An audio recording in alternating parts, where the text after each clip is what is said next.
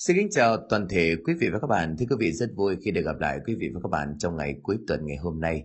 Thưa quý vị, câu chuyện trong buổi tối cuối tuần hôm nay trên kênh Hẻm Chuyện Ma, chúng tôi hân hạnh giới thiệu và mời quý vị và các bạn lắng nghe câu chuyện Ngôi từ đường dòng họ của tác giả Phương Lê. Thưa quý vị, ngay bây giờ chúng tôi hân hạnh mời quý vị và các bạn lắng nghe câu chuyện này qua phần diễn đọc của Đình Soạn.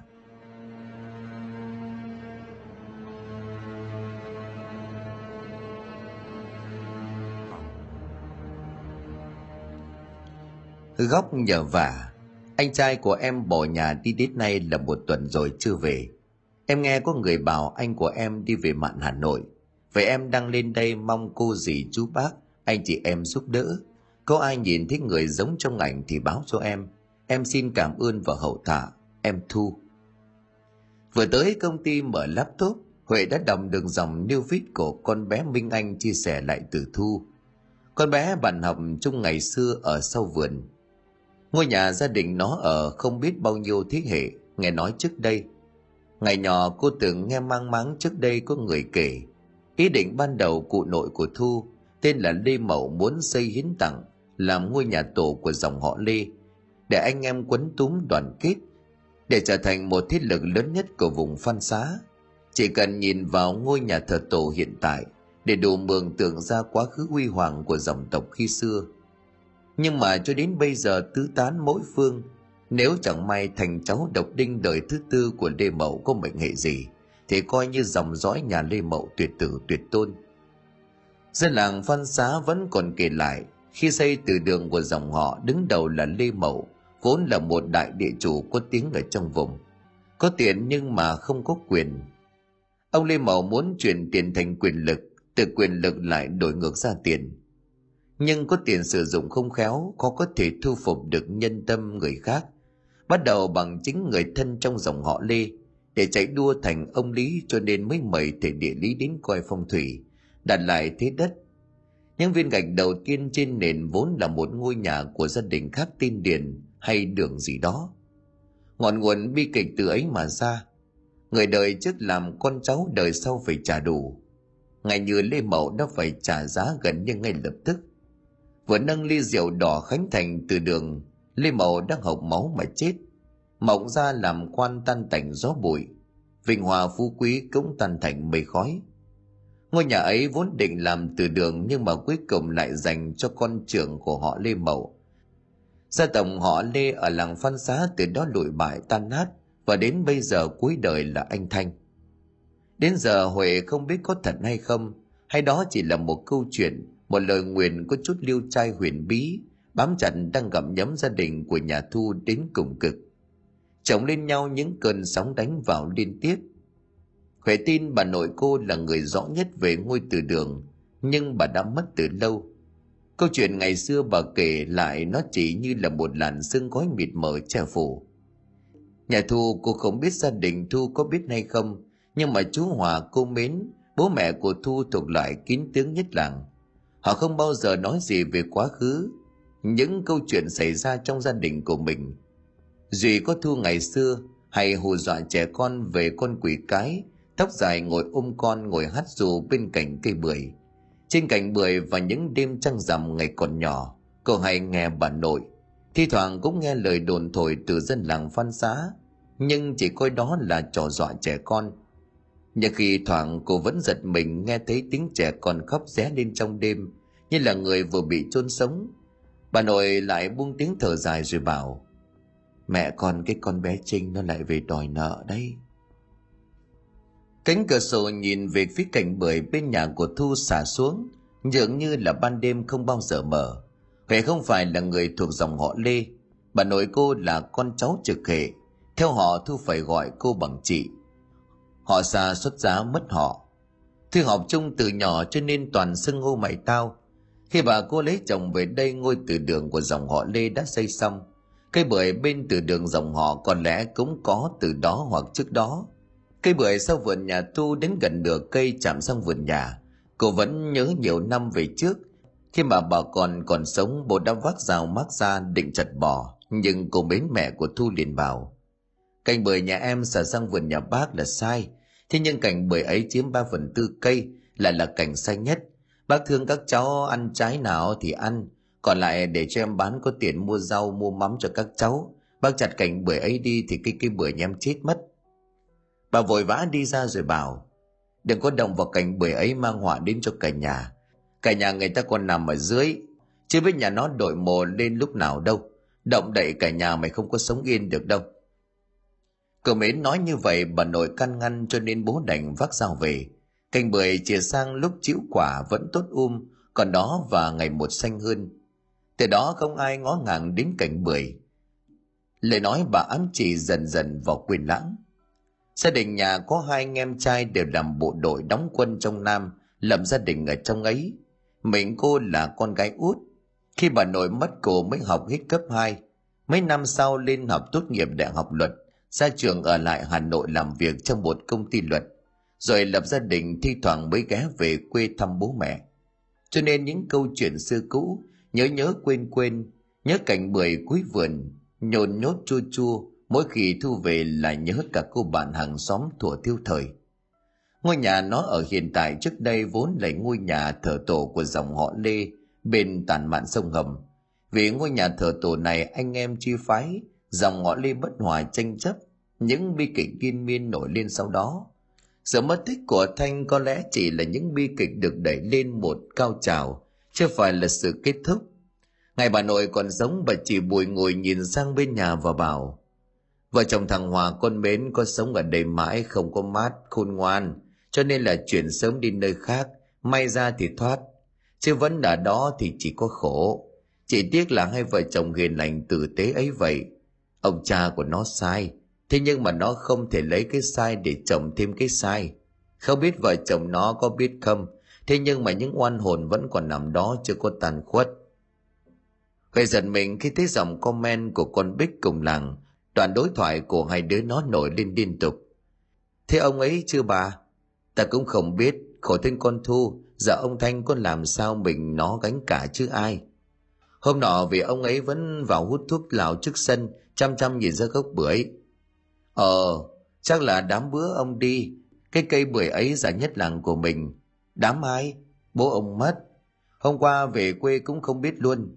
Chú Hòa mất mấy ngày nay rồi, người làng mình láo xáo với nhau bảo là bị trùng tang hay là vướng phải lời nguyền gì gì ấy không biết là có phải không miệng mỗi người mỗi khác nhưng mà đầu năm vợ mất giữa năm chồng mất thấy khổ thật cả làng không có gia đình nào bị như vậy nó đặt cái mặt rơi nước mắt xuống tỏ ý thương cảm tháng trước tao thấy bảo là đã yếu nhưng mà không nghĩ nhanh như vậy để người ngắn ngủi thật đó mới đó mà đã không thể gặp cô mến mất do bị cảm từ đầu năm có người thì bảo bị ma nhập gục chết ngay ở gốc bưởi. Đúng rồi bạn, cố gắng sống ngày nào trân trọng ngày ấy. Chú Hòa cũng vậy. Ờ, để mai nghe ngóng xem ông Thanh ở đâu. Để tao xe cho biết đâu ai người ta nhìn thấy người ta báo về cho. Ờ, khổ thân ông ấy có bình thường đâu cho nên bây giờ mới vậy. Nhà như kiểu là hết phúc rồi. Nghĩ thấy thương con Thu, mình nó sao gánh chứ. Số phận không biết trước được điều gì, khổ thân nó. Ờ, mong là bà ấy tìm được ông ấy rồi cũng mong là như vậy chuyện chú hòa mất cách đây mấy ngày trước nó có biết chính và đã nhờ bố mang 500 ngàn sang viếng huệ và đại hồng lên hà nội thu ở quê làm công nhân những lần họ gặp mặt thư dần đại hồng đại hồng trên hà nội thu đi lấy chồng ở làng bên. Năm ngoái thì ly hôn bế con về nhà ngoại. Từ chết đến giờ nó xảy ra biết bao nhiêu là biến cố. Bố chết mẹ chết, anh thần kinh bỏ đi không biết sống chết như thế nào. Cô không tham gia câu chuyện của con bé Minh Anh, chỉ lặng lẽ bấm nút xe dòng thông tin có tấm hình người đàn ông tầm ngoài 30, tóc dài râu ria xồm xoàm lên tường của mình. Cậu may biết đâu là có người vô tình nhìn thấy với vài lời khẩn khoản. Ngồi trước màn hình laptop rồi bồi hồi nhớ đến chuyện cũ. Mới đây thôi nhưng mà đã ngỡ là xa xôi lắm rồi. Thanh ở trong ảnh già hơn nhiều so với tôi gặp lần trước, tôi đã không nhận ra người đàn ông rách dưới tóc tai xồm xoàm như đàn bà vô hồn ngồi trước hiên nhà, trên tay bốc tô cơm nguội. Bố của Thu ông Tô đứng cuối vườn nhà, nhìn sang chép miệng lắc đầu chán ngán đi vào nhà.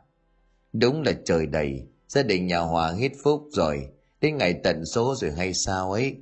Thằng Thanh rõ là hiền lành tử tế nhanh nhẹn, tự nhiên bây giờ lại dở điên dở dại ấy vậy mà trước kia ông cứ vun vào cho con huệ nhà mình may đấy chứ không bây giờ mẹ huệ nhắc lại để châm chọc ông gớm lúc con bé huệ chưa vào đại học thằng thanh thằng đẹp trai nhanh nhẹn nhất làng lúc ấy có bỏ học sang nhà người ta gạ gẫm, chắc gì người ta đồng ý.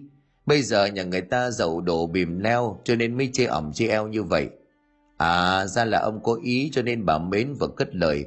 Ông đã không nỡ chặt cành bưởi có phải không? Ông tô nghe vậy thì vội gạt đi. Chặt cái cành to nhất nhà người ta, cũng ngang với cái việc chặt cây bưởi đi rồi còn gì. Cái cây của người ta người ta đã có lời như vậy hàng xóm láng giềng với nhau ai nỡ cạn tàu giao máng với nhau. Cái ngày còn sống bà nội đã chẳng nhắc, cấm chỉ không được đụng vào cái cảnh bừa ấy còn gì. Để vậy coi như là làm phúc. Mình có hái một vài trái, cô chú ấy có nói gì đâu. Giờ thì nhà người ta như vậy mình lại càng không nỡ. Khi nào gió bão hay là sâu mọt nó gãy đi thì gãy. Bây giờ chặt đi nhét đường vào đấy cây nhãn. Cành lại xả sang nhà người ta. Người ta như mình lại chặt đi cũng thế. Mất lòng hàng xóm tôi nghĩ bố tôi nghĩ vậy cũng phải. Vì lẽ đó nhưng mẹ tôi lại nghĩ khác. Tôi chẳng tiếc gì cái cảnh bưởi ấy đâu. Bao nhiêu năm nay vẫn thế, nhưng mà ông có để ý không? Tôi về làm dâu cái nhà này năm nên đã gần ba chục năm. Cái cảnh bưởi xả sang nhà mình cũng gần ấy năm. Ngày sống để cô mến bảo là ngày cô ấy về nó vẫn vậy. Chỉ là cây tránh nhỏ nảy lên từ gốc bưởi. Chắc phải già bằng tuổi bà nội của mình từ khi mà cái từ đường dòng họ lê do cụ lê mậu xây lên từ gốc nhà điền mọc lên cây bưởi, ông ấy xem bưởi quỷ, bưởi ma gì mà kỳ lạ như vậy. Có khi nào là nó có khả năng tái sinh? Tôi thấy cái cây bưởi đằng ngoại ngay nhà mình đấy thôi trồng 10 năm đã chết rục cả rồi. Chưa chết đánh cả rễ nó lên thì chả chết, cây gì mà sống cho được? Mà bà nói chuyện ba bốn đời trước lúc ý tôi và bà có tận đầu tận đâu. Bà kể nghe như là thật vậy đó cứ như là bà ngồi đây chứng kiến tất cả bây giờ bà kể lại vậy.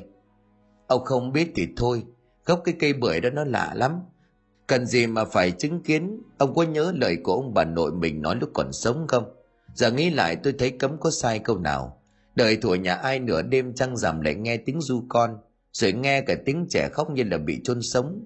Lì ở lại khó mà yên được, nếu bỏ ngôi từ đường này đi, có khi là hai vợ chồng con cái lại không gặp họa vớ vẩn bỏ đi thì đi đâu? Đất đai bây giờ có dễ kiếm như xưa, muốn cắm đâu cũng được. Mà nhà người ta ba bốn đời ở đây. Giờ sống ta còn sống trên mồ, trên mả bằng thật còn chẳng ăn.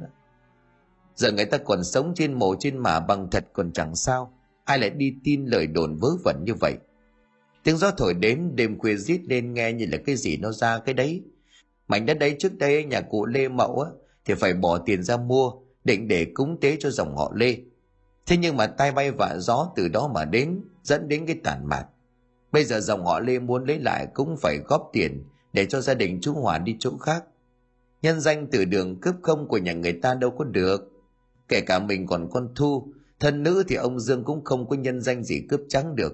Chỉ trừ họa không may cái thằng thanh. Mẹ con con thu ấy có chết, may ra mới đến ông dương và dòng họ lê ở cái làng văn xá. Có lấy được thì cũng không mất mát bỏ hoang có khi lại may mẹ của huệ buông tiếng thở dài.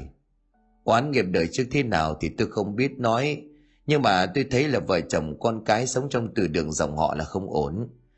Lời nói đòi máu, ông nghĩ không dưng mà bà nội lại à, dựng chuyện lên để nói oan nhà chú hòa cô mến để làm cái gì. Bà mất rồi nhưng mà bây giờ ngẫm ra thì bà nói chẳng sai. Rồi chẳng may là thằng thanh nó có mệnh hệ gì, thì nhà cụ mậu cũng là tuyệt tử, tuyệt tôn. Lời nói của bà không sai một ly thì cái lời nguyện truyền đời từ từ cho đến giờ mới ứng nghiệm. Nên là từ đường dòng họ lê mới loang đỏ máu tươi. Ông tô nghe vậy thì gạt đi. Nguyện cái gì? Rõ nhiều chuyện toàn thêu dệt đến ba cái chuyện tà ma, quỷ quái vớ vẩn. Tôi sinh ra ở đây gần đấy năm có cái chuyện gì đâu. Nhà người ta không may, hàng xóm láng giềng không giúp nhau thì thôi, lại còn thêu dệt đủ câu chuyện ma quái.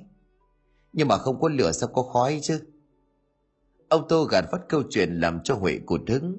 Chuyện của cô và anh thanh chẳng có gì nhiều. Anh thanh hơn cô 5 tuổi quý cô giống như là con thu. Mà ngày ấy chưa tốt nghiệp cấp 3 con thu nhiều lần sang nhà nhấm nhì. Hay là mày làm chị dâu tao đi. Vớ vẩn. Theo họ tao còn là chị của hai anh em mày đấy.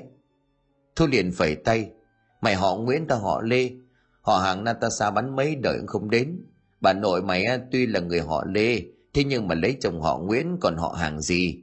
Lúc bà nội mày còn sống à, có mấy khi bước vào từ đường của nhà họ Lê. Mày biết họ hàng mày vẫn gọi bằng anh, xưng em ngọt sớt đấy thôi. Phải làm dâu họ Lê có cây bưởi nhôn nhút chua, tao cho mày luôn đó. Đến trung thu hái đi bán có được khối tiền. Tao về với mày chửi nhau suốt ngày à? Cần cho mày á, cành bưởi to nhất nhà mày xả sang nhà tao tao vẫn hái. Ờ mày cứ hái đi, dưới gốc bưởi có con quỷ cái nó ôm con ngồi khóc nỉ non dưới gốc bưởi đấy. 12 giờ đêm mà ra mà xem, xem nó có ám mày không? Nó giơ mười đầu ngón tay trước mặt hù dọa, Huệ liền bĩu môi. Tao thích thì tao hái, thế nhưng mà có ai điên 12 giờ đêm ra vườn hái bưởi. Có khi mày là con quỷ cái ngồi ôm con á, dình sẵn dưới gốc bưởi để nhát ma tao cũng nên. Nó bật cười đến giờ Huệ không biết có con quỷ cái nào ôm con ngự ở gốc cây bưởi hay là ngồi trên cành bưởi hát du thật không. Nhà Huệ không có ai ra cành bưởi cuối vườn hái trái vào lúc 12 giờ đêm. Thậm chí là ngày trước bà còn cấm tiệt con cháu. Không được động vào trong cành bưởi. Gốc rễ của nó mọc lên trên xác người. Từ ngày bà nội mất ô cửa, sổ phòng của Huệ thi thoảng vẫn được mở ra. Nhìn ra sau vườn sang nhà thu tầm 50 mét. Nhãn vải cây nào cây ấy to tùm lùm như là cái đống rơm cho nên không thấy gì. Như bố thường nghĩ chuyện mẹ thắc mắc chỉ là chuyện tầm phào ở dưới gốc cây bưởi. Thường khi mà tan vỡ hay thất bại, người ta tìm đủ mọi nguyên nhân để đổ tội. Giống như mẹ cô nhớ chuyện ngày xưa, bà nội kể về chuyện nhà Thu từ đời cụ nội Thu. Câu chuyện ấy thuộc về miền xa xôi, trên lần nào hỏi Thu câu chuyện con quỷ cái ôm con ngồi hát du dưới gốc bưởi, bám từ đường nhà họ Lê có thật hay là không.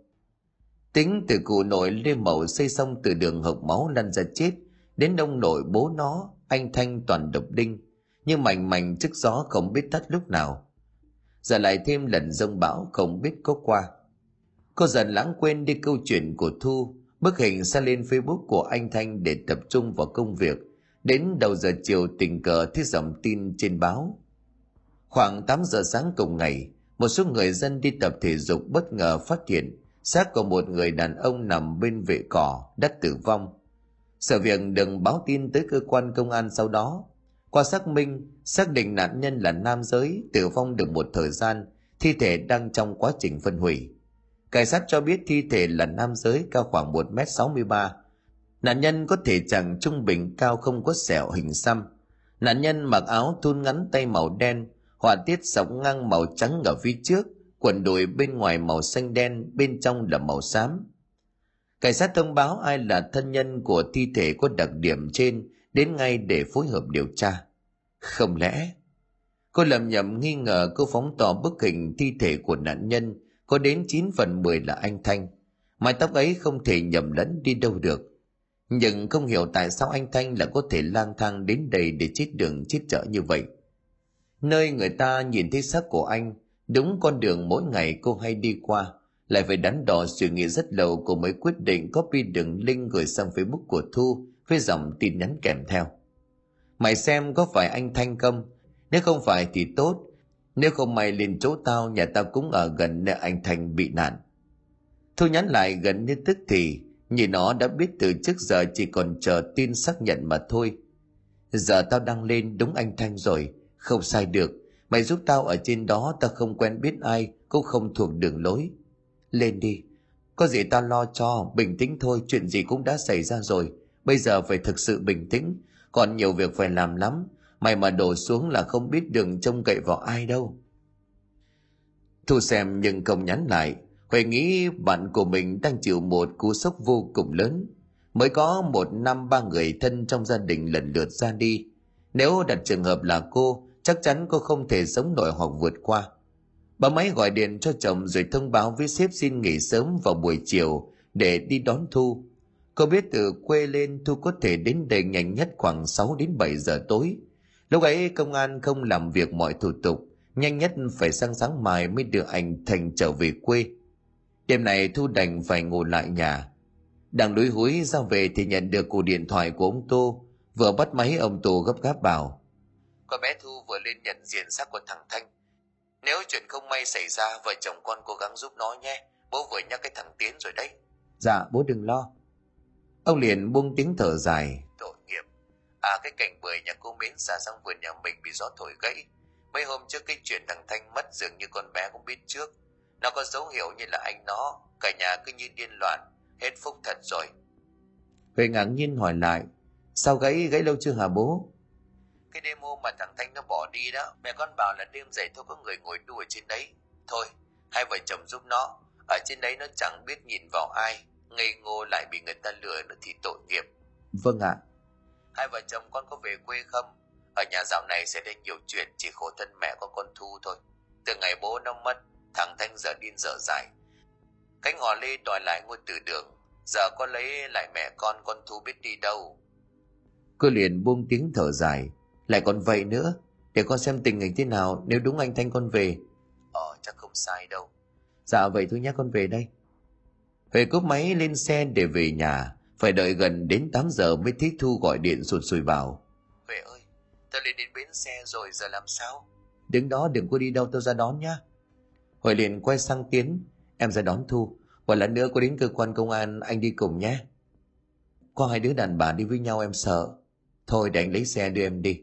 Tiền đường ghé qua cơ quan công an xem thế nào rồi về nhà sau. Dạ. Hai vợ chồng của Huệ đứng dậy đi ra ngoài. Chiếc xe ô tô dừng lại trước Thu. Đang ở ngang đứng tìm kiếm đến khi cô và Tiến tiến đến cất tiếng gọi. Thu! Thu giật mình quay lại. Huệ không còn nhớ chính xác mình gặp Thu lần cuối là khi nào. Nhưng bây giờ đối diện với cô là một người đàn bà chưa đến 30 tuổi. Vẫn trong độ tuổi xuân thì đang hẳn lên những vết nhăn trên gương mặt mái tóc sơ xác giả nua tao đây. Thủ suýt nữa thì oán lên khóc cô ôm ngang vai. Thật ra thủ đã khóc từ lâu rồi dọc đường lên đây. Giờ về nhà tao đã hay đến đồn công an. Tao muốn đến xem anh tao thế nào. Nó nhìn tiến đứng bên có vẻ ngần ngại. Tiến chồng tao không có gì phải ngại. Anh ấy là kỹ sư công nghệ thông tin. Mấy lần về quê đều sang nhà mày chơi, có điều không gặp nên mà không biết. Anh nghĩ mình nên đến cơ quan công an xem thế nào nhưng mọi việc dù sao đúng hay sai mai mới làm được. Tiến lên tiếng thu bùi ngồi. Dạ em nhờ cậy vào anh. Đôi mắt của thu rưng rưng ngước mắt nhìn huệ.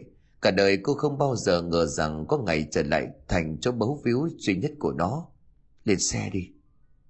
Tiến dùng cả ba cụm lên xe đến cơ quan công an. Mày phải giữ bình tĩnh cơ vợ chồng tao ở đây rồi. Thư siết chặt tay cô gật đầu chuẩn bị tinh thần từ trước, biết chắc người mình sắp phải đối mặt đều không may xảy đến. Cả bà xuất trình giấy tờ và giới thiệu mô tả nạn nhân được đăng tải. Rất nhanh huệ tín thu cùng một nhân viên pháp y và một anh công an mang khẩu trang bịt kín đi vào trong phòng chữ lạnh anh công an cho biết nguyên nhân chết là do tự tử. Thời gian được xác định là sáng thứ bảy, do có người nghi ngờ nhìn thấy nạn nhân đi về phía công viên. Mấy hôm trước người dân cũng đã nhìn thấy anh ta lai vắng ở khu vực này, sau đó thì không nhìn thấy nữa. Theo suy đoán nạn nhân chết đói không phải do mưu sát. Anh khuyên ba người nên chuẩn bị tinh thần vì cái xác ấy đã bắt đầu bước vào thời kỳ phân hủy mạnh. Cô và thu gật đầu chuẩn bị tư tưởng từ trước. Năm người dừng lại trước cái hầm lưu trữ xác chết. Nhân viên pháp y nhìn Thu và nhìn anh công an gật đầu. Anh kéo hộp ra đặt cái xác đã được bảo quản trên chiếc bàn gần đó chân được xử lý đặt trong ngăn lạnh cho nên bớt phần hôi thối. Tuy nhiên, cái mùi hôi thối nồng đã kín cô lợm giọng, cuộn lên trực ói san liên tục. Anh nhân viên pháp y kéo chiếc bao vải trắng ra, khuôn mặt của người thanh niên ấy dần dần xuất hiện. Vừa nhìn vào, huệ đắc chạy ra đồn thốc đồn tháo. Chưa bao giờ cô nhìn thấy hình ảnh nào kinh dị đến vậy. Khuôn mặt của thanh bắt đầu dỗ ra biến dạng hoàn toàn sau đó lại được bảo quản trong ngăn lạnh. Thoáng nhìn liên tưởng đến mấy cái xác người trong phim xác ướp ai cập, nhưng còn ghê tởm hơn. Hệ vội gục đầu xuống bên ngực của tiến. Vội chạy ngược ra ngoài còn thu khóc lóc òa lên. Biết rằng máu mù ruột dài nhưng cô không thể can đảm đến mức lao đến ôm lấy cái xác cứng đờ trong ngăn lạnh. Đang nôn thốc nôn táo ở bên ngoài, nhưng vẫn nghe tiếng của nó gào lên. Anh thanh, sao anh phải khổ vậy? Mẹ mất bố mất, Anh lại bỏ em đi. Những ngày tới em phải sống thế nào đây? Tại sao con quỷ cái kia mày không buông tha cho anh tao, Bố mẹ tao? Anh trai tao có tội tình gì chứ? Anh công an đi ra đứng cạnh cô Và Tiến đang vứt lưng cho mình. Tiếng gào khóc nấc lên từng chập của Thu trong phòng lạnh. Mình tính sao đây em? Tiến hỏi khi cô bình tĩnh hơn nhìn vào bên trong, Thu đang vật vã bên cạnh sắc thanh. Cô thẫn thờ lắc đầu. Em cũng không biết. Khi thấy nó vẫn nổ rũ bên sắc của anh Thanh, Tiến đưa mắt nhìn đồng hồ Gần 9 giờ rồi Anh vào đưa nó ra đi Có gì để sáng mai Em gọi cho bố xem ở quê tình hình thế nào Tiến gật đầu đi vào một lát sau Diều Thu đi ra Nhưng đôi mắt cô vẫn ngoái lại chiếc hộp đông để đựng xác của anh Sáng mai mình đưa xác anh Thanh về được không? Giờ đêm rồi. Ở quê mọi người chưa kịp chuẩn bị. thu nhìn cô, nhìn anh Tiến khẽ gật đầu đồng ý. Tiến đi về phía công an. Sáng mai gia đình chúng tôi đến làm thủ tục pháp lý được không? Được. Huệ và Tiến dịu thu ra xe để trở về nhà. Tắm rửa sắp xếp công việc sáng mai ở quê xong. Thu mới đi vào phòng ngủ Huệ đã chuẩn bị sẵn. Cô chậm mắt đi chút, mai nhiều việc đấy. Nhưng mày mệt mỏi quá, nếu cứ như vậy sao lo cho anh ấy được? Bố mẹ của ta gọi điện lên thông báo người làng súng lại lo cho anh Thanh rồi. Họ tính đưa về là đưa ra đồng luôn ý của mày sao? Nó liền chép miệng. Phải vậy thôi chứ trong sự nhờ làng. Thôi buông tiếng thở dài ngồi tựa lưng vào thành giường. Ta không ngủ được đâu. Một khi nhắm mắt lại tao lại thấy bố mẹ tao và anh Thanh. Thôi buông lửng câu nói rồi bịt miệng khóc. Cố không để cho tiếng nấc phát ra trong đêm Thôi nín đi, đừng khóc nữa. Người cũng đã mất. Vừa tao gọi cho bố tao thấy bảo cành bưởi ở nhà mày xả sang nhà tao cũng gãy rồi. Có lẽ là nó gãy vào lúc anh Thanh mất. Ta đã biết trước nhưng mà không thể làm được gì. Giọng của Thu buồn bã. Mày còn nhớ chuyện ngày xưa tao kể cho mày nghe về cây bưởi cuối vườn có cảnh xả sang nhà mày không? Tao vẫn nhớ. Cô cười gương mặt bồi hồi về một nơi xa Mày còn hù tao có con quỷ cái ngợi trên cành bưởi. Thật may tao chưa bao giờ mò ra đấy lúc 12 giờ đêm cả. Ngày ấy bà nội tao còn sống, nghèo bình an. Tôi buông tiếng thở dài. Mọi bi kịch của gia đình ta bắt đầu từ đấy. Cha mẹ ở hiền để đức cho con. Nhưng có lẽ ông bà ta không vậy. Có gốc có rễ, mới có cây có cành. Không có gì là tự nhiên. Phúc họa do mình, bịt miệng giấu được thế gian, sao giấu được trời đất thần Phật Đau đớn là vậy, bây giờ bình tâm ngẫm lại, ta thấy nhẹ nhàng. Anh Thành đã mất biết đâu đó là một sự giải thoát cho anh ấy. Sống giờ điên giờ chỉ là sự đầy ải giữa chốn nhân gian để làm gì chứ. Giọng của Thu nhẹ lắm, nhẹ như là hơi thở. Để mai về lo cho anh Thành xong ta sẽ đào gốc bưởi ấy lên. Ta chắc không sao. Mà có sao thì cũng chẳng sao cả. Cuộc đời ta đến nước này còn gì để sợ chứ. Thu nói giọng bất cần. Đào gốc bưởi Hơi giận mình hỏi lại, chuyện cũng bình thường có gì đâu. Cây đã chết đào gốc lên trồng cây khác, có gì khiến cho cô phải ngạc nhiên thẳng thốt như vậy? Đúng vậy. Chả phải cái bưởi đó đã có từ rất lâu trên đất ấy. Đúng. Nói ra thì chẳng ai tin gần trăm năm rồi chẳng ít. Nó bám lấy những linh hồn mà sống. Cứ cành não gãy thì cành kia lại lên từ cây gốc. Trước đây ta cũng nghĩ như vậy. Thế nhưng mà không hẳn thế. Còn một vài thứ khúc mắc về lý trí ta không tin có cây bưởi nào có thể tồn tại lâu đến như vậy. Cô im lặng. Ta muốn biết chuyện bố tao trước khi ông ấy mất để kể lại có đúng như vậy không? Nhưng sau cái chết của anh Thành tao nghĩ 9 phần 10 là đúng, không sai. Tao có thấy mà. Thấy gì? Thu liền quay lại nhìn Huệ. Cô gái ngồi hát du con ở gốc bưởi. Tiếng hát ấy đáng sợ lắm. Nó như vòng về từ chốn âm ti vậy. Nó ám ảnh cả nhà tao. Anh Thanh vì vậy mà phát điên buộc phải bỏ nhà đi lang thang. Chết đói chết khát, bố ta cũng vì vậy kiệt sức mà chết. Thu buông lửng câu nói không dám kể thêm về nỗi đau mà gia đình mình đang gánh. Chuyện thật à? Ta nói nghiêm túc đấy. Vậy chuyện là thế nào? Chuyện dài lắm, có kể đến sáng mai không hết. Xong việc anh Thanh tao kể cho nghe. Thiên hay không cũng được. À, mai mày có đưa anh Thanh về quê với tao không? Có, mày cứ yên tâm. Nghĩa tử là nghĩa tận. Mấy tháng nay tao chưa về thăm ông bà già tiện đảo qua nhà. Ngày xưa nghe lời ngon ngọt của mày, suýt nữa tao đã trở thành chị dâu của mày rồi đấy. Tôi nhìn bạn cố cười gượng. Anh Thanh tao không có được phúc phận đấy đâu. Đúng hơn là cả nhà tao. Nhìn mày có một gia đình êm đềm khá giả, công tốt. Còn không may ghép phải anh Thanh tao có khi cả đời là phải gánh họa cho gia đình tao đó. Mày vơ vẩn toàn nghĩ quần à. Mới có vài năm tao thấy tâm trạng của mày u uất phiền não quá. Cứ như vậy sinh bệnh mà chết đấy. Ta nói thật đấy. Không may mày lâm vào hoàn cảnh của tao cũng vậy thôi. Cả cuộc đời này có khi đến lúc nhắm mắt không thôi ám ảnh những cái khuôn mặt người thân của tao. Thôi đừng nói nữa. Cô chậm mắt chút đi. Mai phải đưa anh Thanh về sớm. Coi thức cả đêm cô không giải quyết được gì đâu. Nó liền gật đầu. Thật lâu rồi mới được nằm với mày như ngày xưa. Thôi chậm mắt chút đi. Về nhà ở được lâu tao sang nhà mày ngủ cho đỡ buồn. Thật nghe. Ờ ngủ đi. Cô gật đầu nó nằm xuống bên thầm thì một lúc thiêu thiêu chìm vào giấc ngủ. Nhưng thi thoảng ngủ mơ gọi tên bố mẹ. Tầm 4 giờ hôm sau tôi đã dục dịch trở dậy. Nhưng phải 8 giờ sáng mới có xe đưa đón anh Thanh về quê. Hơn nửa năm ba cái đám tang. Đám tang thằng điên chết đường chết chợ, chết đói chết khát. Thi thể bắt đầu phân hủy. Cho nên lèo tèo vài người đến đưa tang. Dân làng đứng dạp ngay ở ngoài đồng cố làm cho xong thủ tục rồi chôn cất luôn không có ai ở lại. Chị huệ và mẹ con thu trong buổi chiều buồn cô không lỡ lòng bỏ hai mẹ con bạn mình bơ vơ một mình cho nên đành ở lại. Về thưa anh thanh, bây giờ đã mổ yên mà đẹp rồi. Thư đưa mắt nhìn huệ gật đầu rồi nói thầm thì với ngôi mộ, em về đây anh. Hoàng hôn một màu vàng nhờ nhờ kéo xuống, hai người phụ nữ dắt thêm đứa trẻ hướng về làng. Nhóm buồn thảm và thi lương. Mày sang ăn với mẹ con tao bữa cơm nhé. Họ hàng về cả rồi nhà chẳng có ai. Ba người đứng trước cổng ngôi nhà ngói sân lát gạch bát.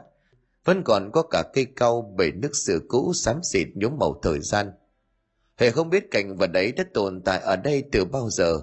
Nhưng khi sinh ra đã thấy như vậy gần 30 năm, trời không thay đổi gì, chỉ nhốm màu hoang tàn cũ nát, không còn một chút sức sống. Đôi mắt nhìn ra gốc bưởi nứt toác trẻ đôi, như là bị người ta chém dọc vẫn còn để nguyên đấy cũng chẳng biết có chuyện gì. Vùi sâu dưới gốc bưởi, cô gật đầu đồng ý. Để tao ghé về qua nhà tắm rửa lát tao sang. Đợi hai mẹ con nó đi vào nhà, cô mới về bên nhà. Lại còn sang nhà thu ăn bữa cơm với mẹ con nó, cho nhà bớt cô quạnh. Gần bảy giờ tối thì cả nhà chuẩn bị sắp mâm cơm bát. Huệ nói với ông tô. Ông im lặng nhìn cô giây lát. Con xin nghỉ ba ngày. Nhìn mẹ con cái thu nó tội quá mà con không biết giúp nó thế nào. Nghiệp nhà nào nhà lấy gánh, mình gánh thay người ta sao được con. Sao ông bảo là ông không tin? Nó rành rành đến trước mắt mình như thế, chứ có phải là mù đâu mà không thấy. Sang bên nhà nó cũng được cho nó bớt cô quạnh, ăn xong rồi về sớm, không là bố mày sang đón đấy, đừng có ngủ lại đấy.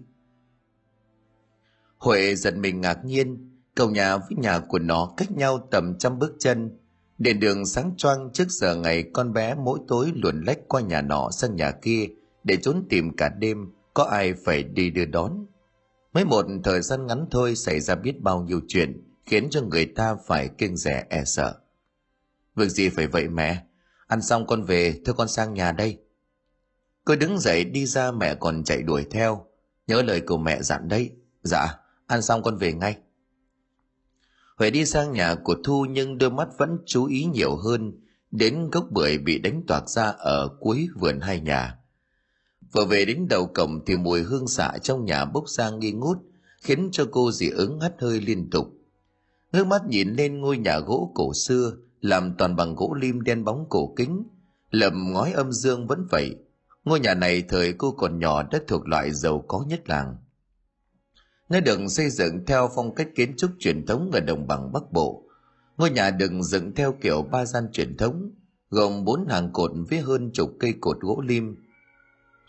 Ngày còn nhỏ Huệ sang nhà của Thu chơi, hai đứa sang tay ra ôm mới hết.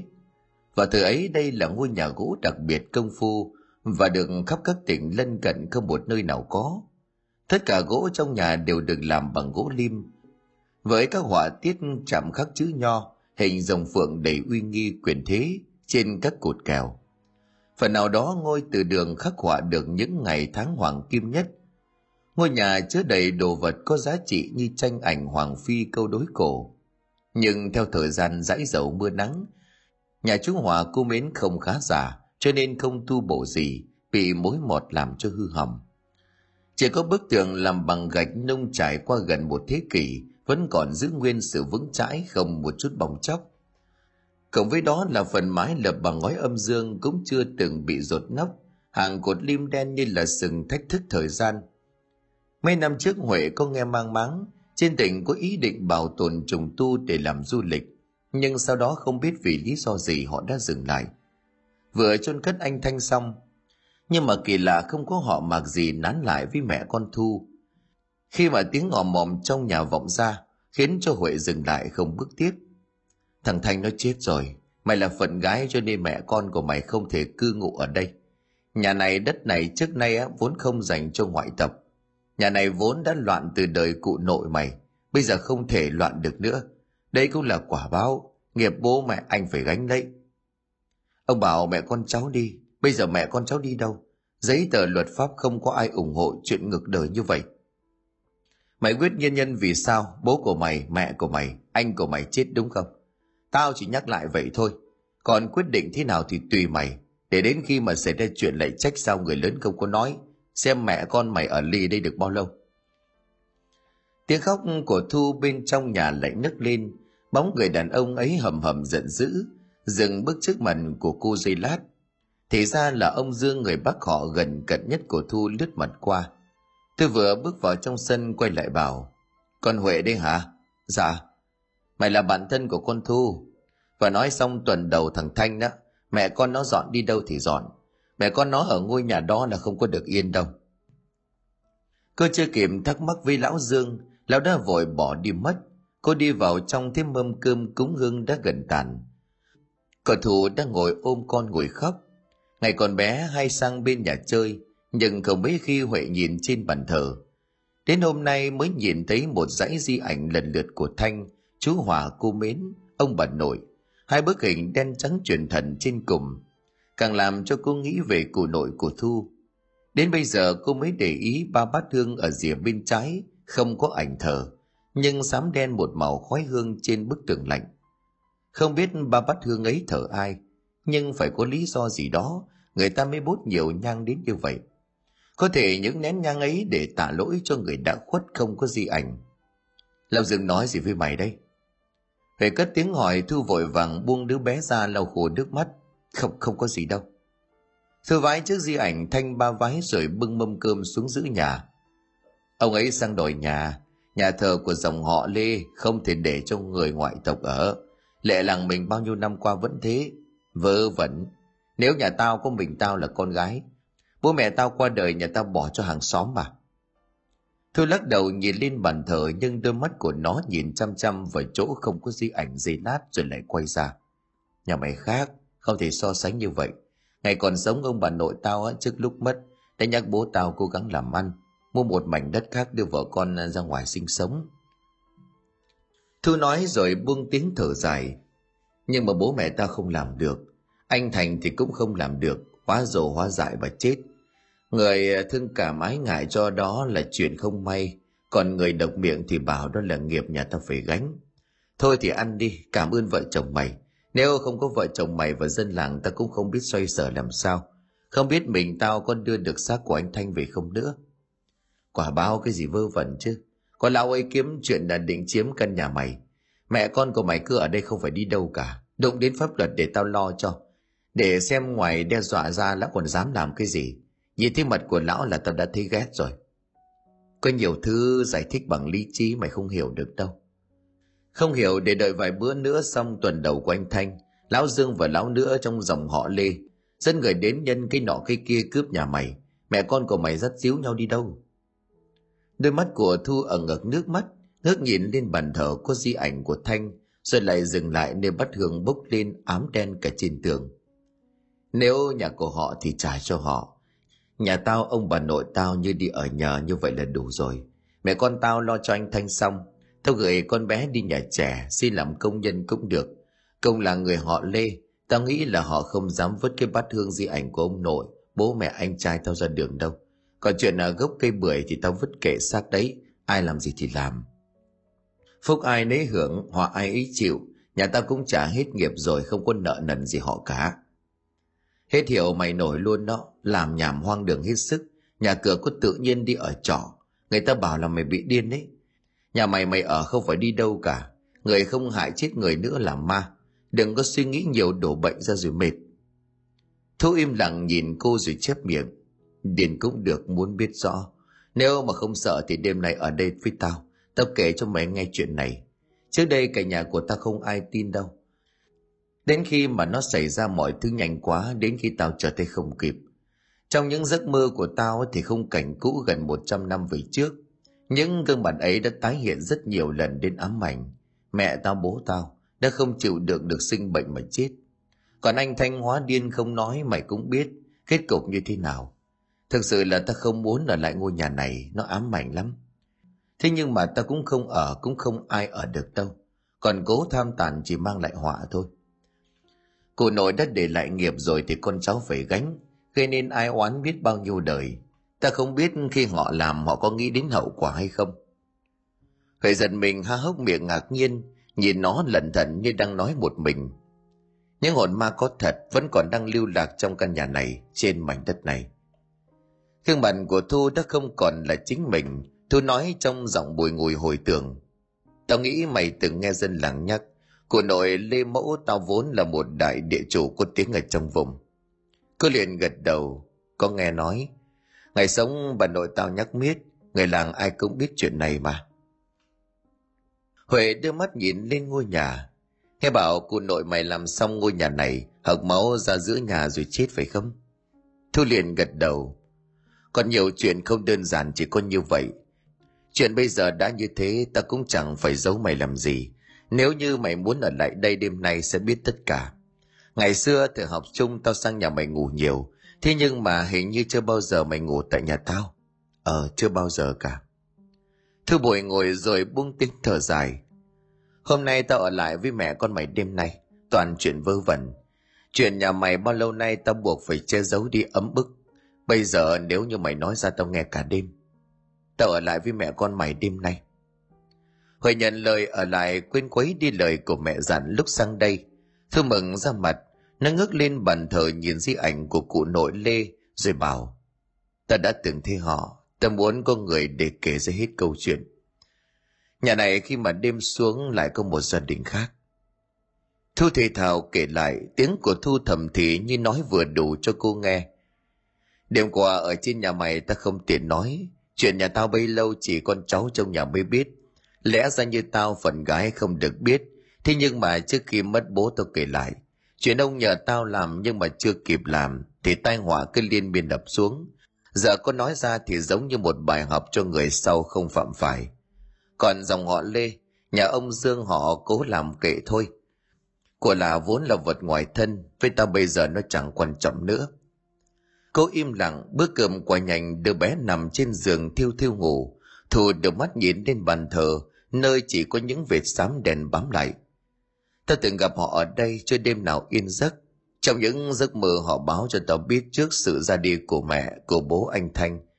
Và mày có tin khi mà người ta mất rồi, những linh hồn và lời nguyện vẫn còn tồn tại ám đến người sống.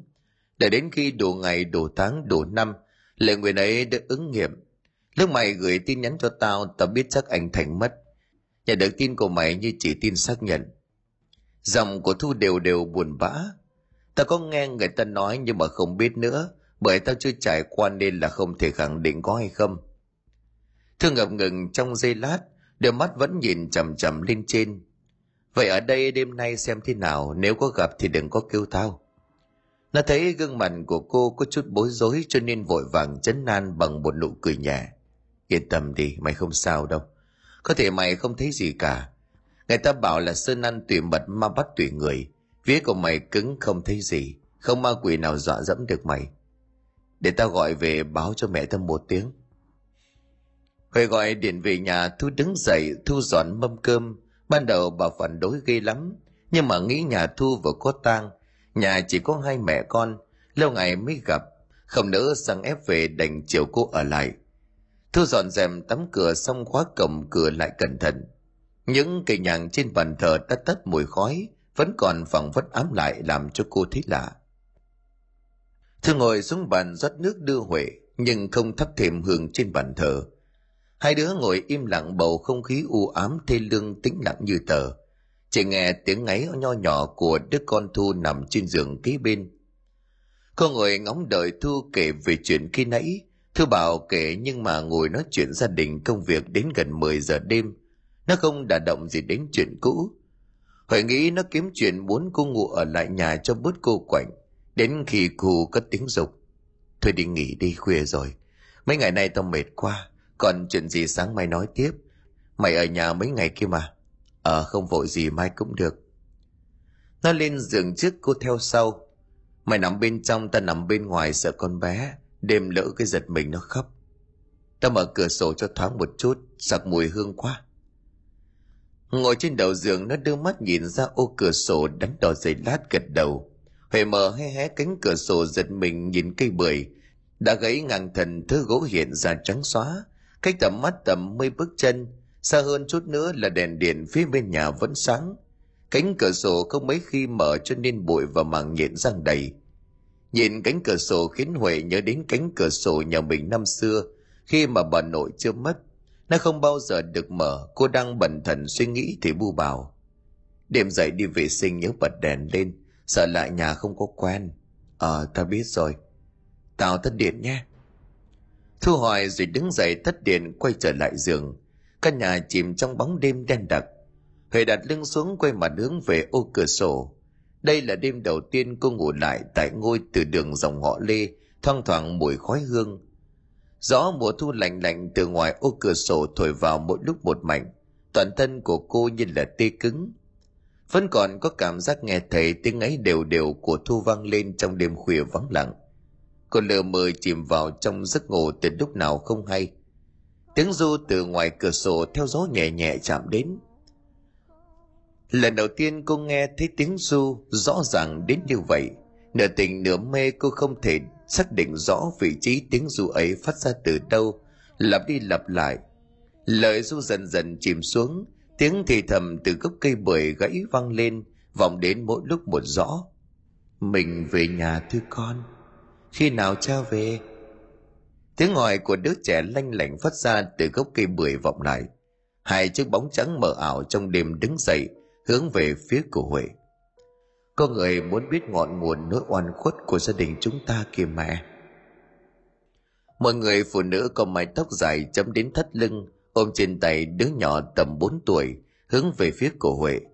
Đôi mắt của cô run sợ nhìn hai mẹ con đang đi hướng về phía của mình. Cô cố thu mình về phía con của Thu, nhưng lại sợ nằm đè lên nó. Cô, cô là... Không, đừng đến gần đây. Mẹ con cô là ai? Cô ở đâu? Cháu... Hồi dòng của Huệ run rẩy chìm vào sợ hãi, cô không còn dãy đạp nữa. Cô hiểu điều ấy là vô nghĩa trước người đàn bà đang bồng con trên tay. Trinh, đây là nhà cô, cháu đang nằm trên giường cô đấy. Đừng có mà sợ, cô không hại cháu đâu. Tiếng thì thầm của người mẹ lại vang lên trong đêm. Cháu nội bà Vân bí mật cảnh bưởi xả nơi cuối vườn. Trong đầu của Huệ nhủ thầm, sao họ biết tên bà nội cô? Những người thời bà nội cô đi lấy chồng mất tên, lớp người như cô chỉ biết tên ông nội. Huệ sợ hãi thế lạnh lạnh người khi mà sáu hố mắt đen thăm thẳm nhìn thẳng về phía của cô. Dù cô giấy đạm ú ớ kêu cứu, hy vọng Thu nằm bên cạnh sẽ đập cho mình tỉnh giấc. Vô vọng. Nhưng đứa trẻ nằm giữa Huệ và Thu lạnh thoát người đông cứng như que kem. Hai gương mặt đều trắng xanh không còn một chút sự sống. Tất cả không gian bốn bề tĩnh lặng. Ngôi nhà chết cô nhận thấy ngôi nhà này đã thực sự biến đổi, không còn là ngôi nhà cô biết. Cô đang nằm trên một ngôi nhà khác, mọi sự cố gắng đã trở thành vô nghĩa. Trinh vô hồn trên tay bồng con tiến lại gần hơn, khuôn mặt của họ rõ dần, hố đen trong mắt đã tan biến. Huệ còn chưa hết run sợ co rúm người lại. Đừng sợ, mẹ con cô không làm hại cháu, những người mang lòng tham phạm phải lời nguyện đúng ngày đúng tháng đều phải chết. Chu hòa cô mến anh thanh cụ mậu. Huệ liền run rẩy trinh gật đầu xác nhận. Tại sao cô lại nhẫn tâm vậy? Vô tội. Trinh hỏi lại, khi đôi mắt của cô cúi xuống nhìn đứa trẻ đang ôm trong vòng tay của mình. Vậy những xác người, những oan hồn còn nằm dưới gốc cây bưởi gần một trăm năm qua, không được siêu thoát họ có tội hay sao? Họ đáng chết hay sao? Họ là những lương dân thấp cổ bé ngầm vì lòng tham mà đã bị chôn sống cả nhà. Hồi im lặng gấp bưởi chuyện bà nội nói là có thật. Thật như là Trinh đang ôm đứa con đứng trước mặt của cô. Sự tham tàn sinh ra lòng oán hận. Trình nhắc lại, Huệ nhìn vào hốc mắt ấy có một cảm giác hồn ma làm mẹ ôm đứa con đang đổ lệ làm cho cô bùi ngùi xúc động tại sao lại một câu hỏi bật ra trong vô thức trình bím môi cười. Tại sao ư? Có tiền nhưng chưa có quyền lực. Ông mậu muốn chuyển tiền thành quyền lực. Từ quyền lực đổi ngược ra tiền. Nhưng có tiền sử dụng không khéo, khó có thể thu phục nhân tâm người khác. Bắt đầu bằng chính người thân trong dòng họ chạy đua thành ông lý, cho nên đã mời thầy địa lý đến coi phòng thủy. Ông thầy tướng số lại khuyên.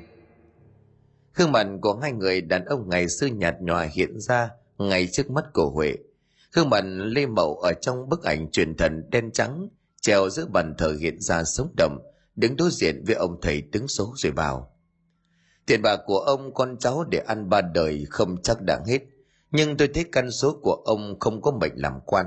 Nếu cố tôi e là sẽ mắc họa diệt thân, ông nên đắn đo cân nhắc cho kỹ cái chuyện thiệt hơn. Cái chức mòn lý trưởng không đáng để trông phải đánh đổi hậu vận về sau như vậy, nên nhịn đi thì hơn gương mặt của ông lê mậu năm chiêu. Ông nói không sai nhưng mà ông nghĩ xem, ở trong làng phan xá có đứa nào dám ho he với tôi? Nhưng mà cái thằng lý tuét bám vào cái chức lý trưởng, lúc nào cũng thích khách với tôi. Tiền tôi mất nó vẫn nạt được. Tôi không cam để cho nó lè đầu cưỡi cổ của mình cả đời. Hơn nữa ông biết đấy, đây còn là cái chuyện thanh danh của dòng họ. Mấy đời trước dòng họ tôi thuộc hàng danh gia vọng tộc, không những trên huyện, trên tỉnh, thậm chí trong kinh đô còn biết tiếng, càng về sau thì càng lụi tàn. Anh em họ mặc bất hòa tàn mát, chỉ còn lại trong làng phan xá, nhưng cũng không đoàn kết để có thể quy về một mối. Ra như nếu có thể đoàn kết thì ông lê mậu ngập ngừng rồi buông tiếng thở dài. Tuy tôi không phải là trưởng họ, không mang có thể khôi phục lại danh tiếng của dòng họ vang danh như xưa, nhưng mà ít nhất phải có vị trí trong làng phần xá. Họ không may nếu mà tôi có chết xuống, gặp mặt tổ tiên bớt thẹn với lòng. Tiền bạc nhiều chẳng để làm gì. Nếu cứ để cho cái thằng lý tuyết và dòng họ nguyễn cưỡi mãi trên đầu trên cổ, cười nhạo và sự bất tài kém cỏi. Còn gì là thanh danh của dòng họ lê? Tôi thấy mất mặt lắm. Thầy tướng số im lặng, đúng là có tiền, có quyền, nhưng mà ông có tiền, không có quyền. Ông chỉ có thể đe nẹt mấy thằng gia nô cùng đinh trong nhà. Trong làng ra đến đình làng không có quyền tuy giàu có đứng trước quyền lực, ông nhún như là con chi chi. Không khác mấy thằng gia nô trong nhà. Có phải bỏ tiền ra để được ngồi ngang vai phải lứa với chúng nó? Ông cũng cam lòng. Ông thầy tướng số nói vậy không lẽ ông đành chịu ăn phận một đời? Thầy nói vậy tôi xin nghe. Thế nhưng mà tôi không cam chịu khom lưng mọp gối với cái thằng lý tuyết. Sẽ phải có cách? Sẽ phải một mất một còn? Sau đợt này tôi có linh cảm nếu tôi không hạ nó? Bằng cách này hay cách khác, nó sẽ hạ tôi. Con cháu tôi không bao giờ có thể ngóc đầu lên được. Ông thầy tướng số chỉ biết thở dài im lặng. Về lời khẳng định trông ngắm chắc địch của lê mậu. Tôi chỉ biết sao nói vậy, không có dám thêm bớt nửa lời. Ông coi đó như là một lời khuyên để ngẫm. Xưa nay người ta bảo đức năng thắng số cũng nhiều. Còn nhiều người có đủ khả năng để thay đổi càn khôn kia. Mà nên ông đừng có lo tôi nghĩ nếu có duyên ông may mắn gặp đúng người. Tôi chỉ có là một thầy tướng số, sống cả đời trong làng cả đời, nên là thấy sao nói vậy ông đừng bận tâm. Lê mậu im lặng suy nghĩ trong giây lát. Liệu có cách nào khác không thầy? Ông thầy tướng số lắc đầu. Mong ông thứ lỗi, hiện tại tôi không nghĩ được điều gì khả dĩ hơn, đành phải thời vận của ông xem thế nào. Thầy nói tôi phải đợi thời vận, đợi đến khi nào chứ? Một ngày, hai ngày, một tháng, hai tháng, hay là một năm, hai năm? Tôi thấy thầy nói như vậy thì quá vô định. Tôi sợ mình không sống để đợi đến ngày ấy. Tôi vẫn mong thầy nghĩ giúp tôi xem có cách nào khả dĩ hơn không? Hay là thầy vẫn sợ nhà lý tuyết sợ dòng họ nguyễn cho nên không dám nói. Ông thầy tướng số chậm ngâm. Người sống trong cùng một làng có những thứ tôi không tiện nói, không muốn mất lòng ai. Ông nghĩ xem được lòng ông, mất lòng ông lý phận tôm tép như gia đình tôi, liệu có sống yên ổn ở làng được không? Chưa thân quen ông để tôi tìm người khác hỏi xem. Nếu có tin gì tôi sẽ thông báo cho ông sớm nhất để ông định liệu. Chào ông. Vâng chăm sự nhờ thầy, tôi chờ tin của thầy. Ông lê mậu vái chào ông thầy tướng số, cho đến khi bóng của ông khuất dần sau bụi tre, rồi mới quay trở vào nhà. Đôi mắt của huệ ngước nhìn lên gương mặt của trinh, với hai hốc mắt sâu thăm thẳm chờ đợi quả nhiên mấy ngày sau có người tự xưng là thầy địa lý không biết từ đâu đến. Không biết có phải do thầy tướng số bắn tin, nhưng mà lê mậu tin đây chính là người mình cần, cho nên là cho Giano kính cẩn mời vào nhà. Biết ý định của gia chủ, ông thầy địa lý sau khi rượu thịt ngà ngà say rồi bảo, người xưa có câu là lấy vợ đàn bà làm nhà hướng nam. Về phong thủy hướng nam là hướng sinh, hướng ứng chọn luồng sinh khí của đất trời về thực tế hướng nam là hướng vô cùng tốt, bởi khi đặt nhà thờ tổ đẹp nói riêng ở hướng này, thì có thể nói rằng đông ấm hạ mát. Ngược lại, ta nên tránh hướng tây.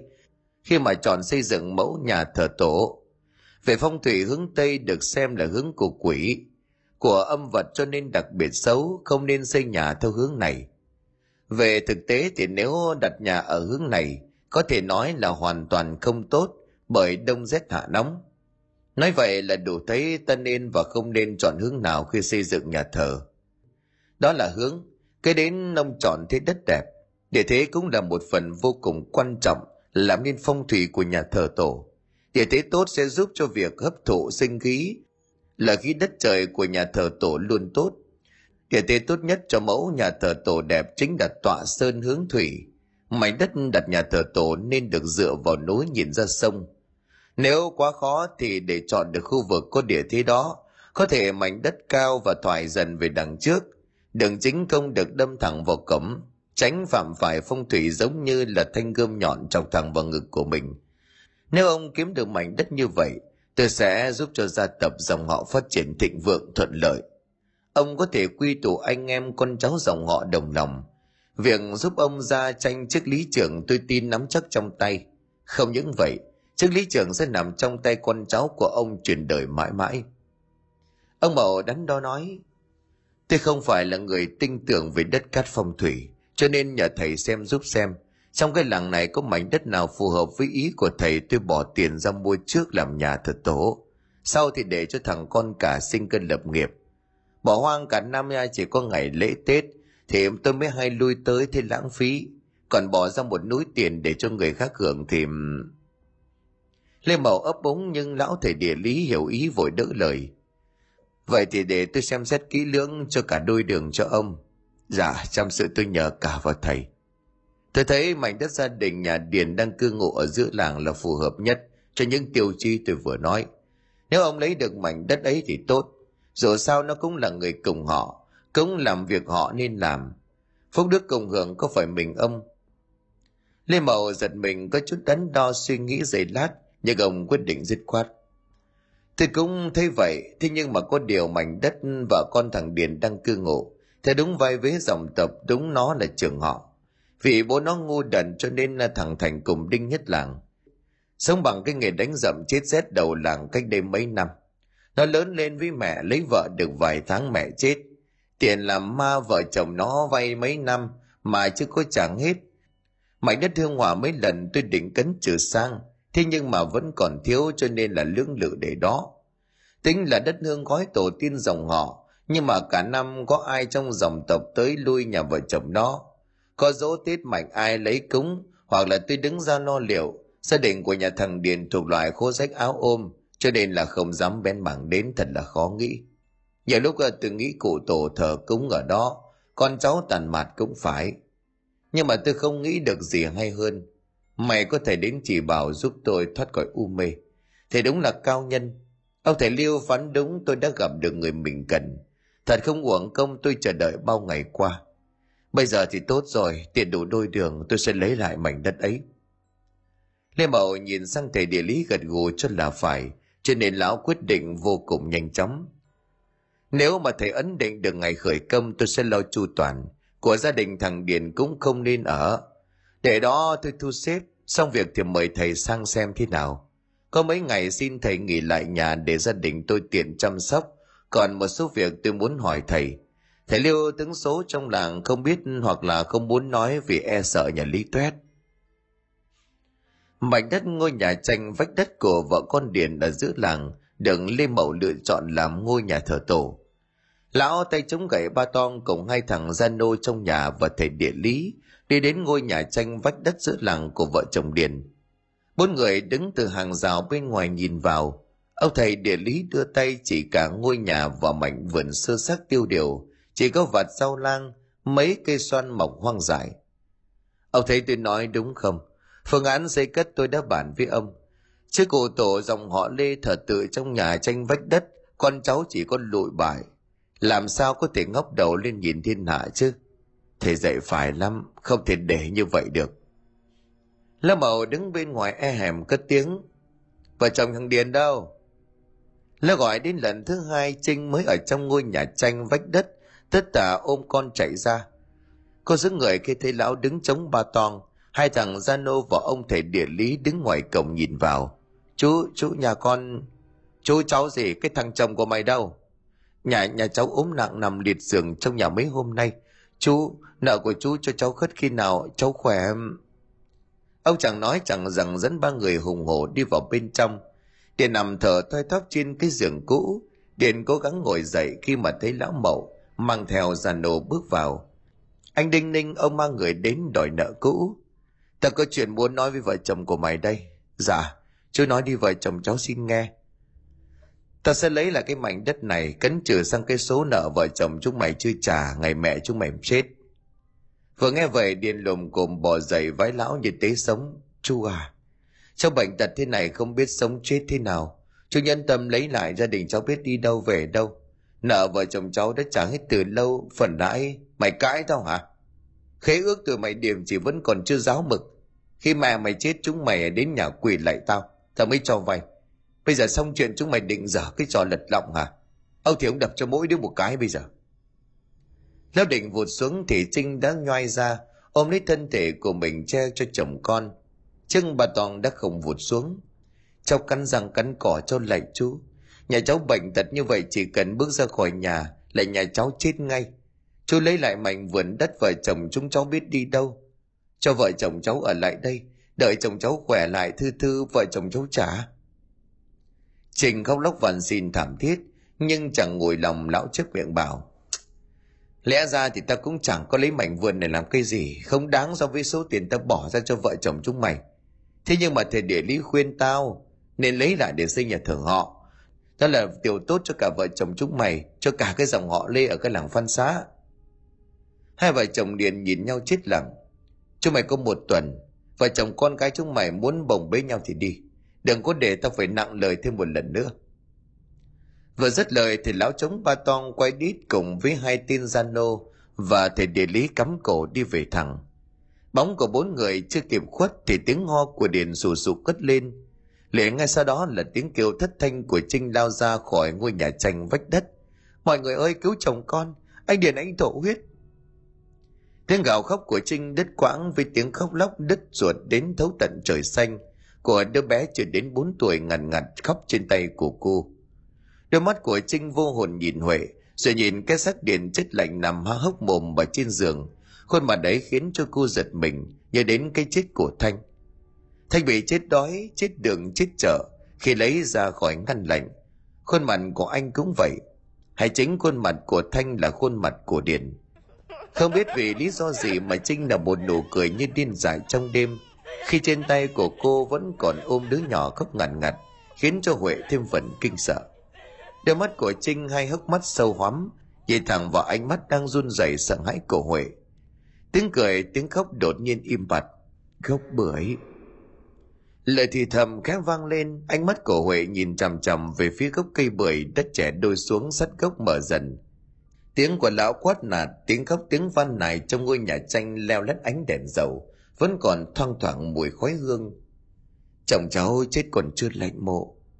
Mày nghĩ đến khi nào lạnh, đã quá 7 ngày rồi, mọi thứ tao đã định.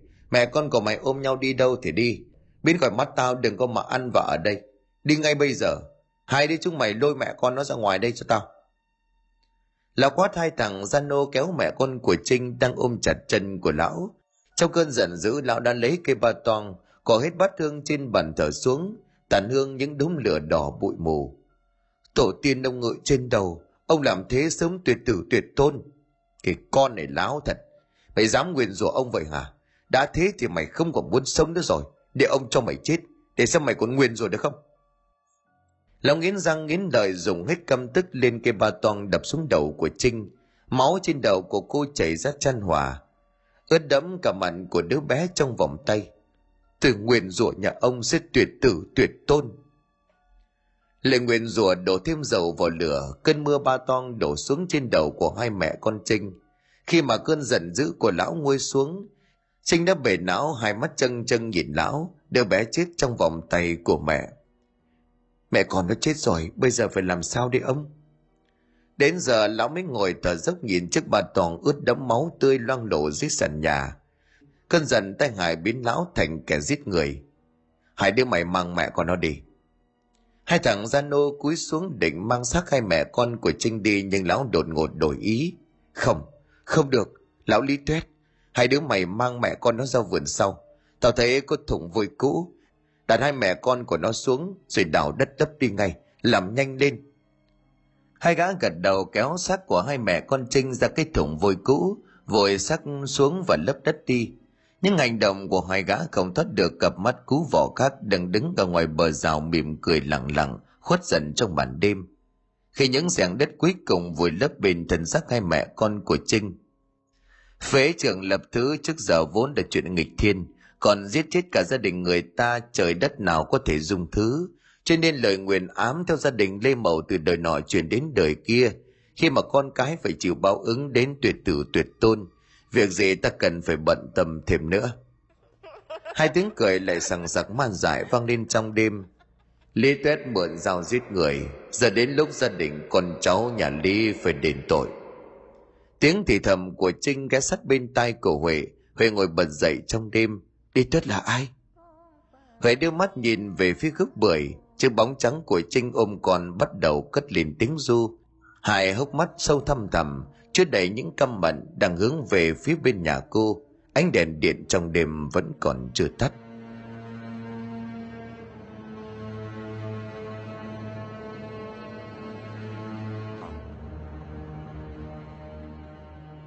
Xin cảm ơn quý khán thính giả đã chú ý đón nghe. Xin kính chào